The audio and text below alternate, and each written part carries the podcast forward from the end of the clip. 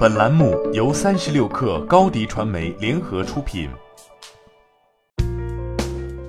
本文来自36氪作者王莹。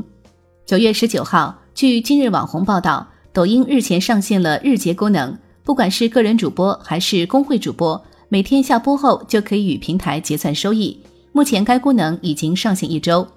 日结功能会根据场次实时结算主播收益，下播即可提现。提现金额按分成 40%、45%、50% 实时计算，结算范围只计算用户付费送礼的收益，而背包里的礼物、活动奖励等于4月10号结算。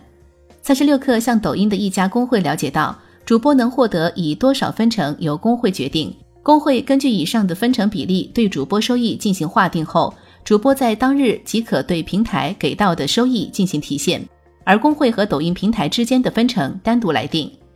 对于想要扩充内容生态的抖音来说，日结功能的上线无疑会吸引更多主播的入驻，每天都能看到收入进账并提现比月结更加实在。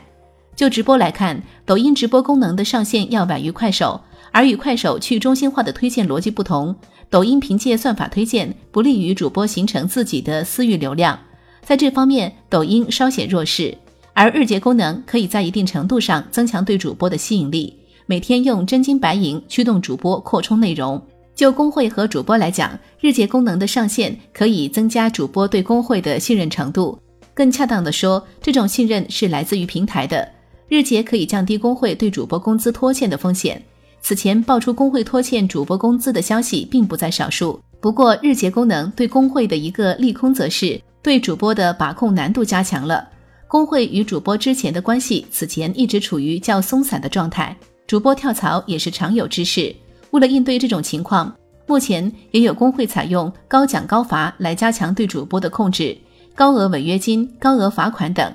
目前在短视频和直播平台中，只有抖音上线了日结功能，其效果如何还有待时间的检验。不过可以确定的是，短视频之间的竞争还远未落幕，日结功能的上线也是抖音对市场份额争夺的再次出击。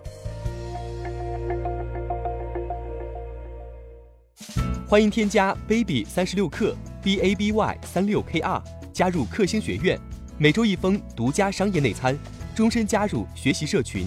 聊风口谈创业，和上万课友一起成长进化。高迪传媒，我们制造影响力。商务合作请关注新浪微博高迪传媒。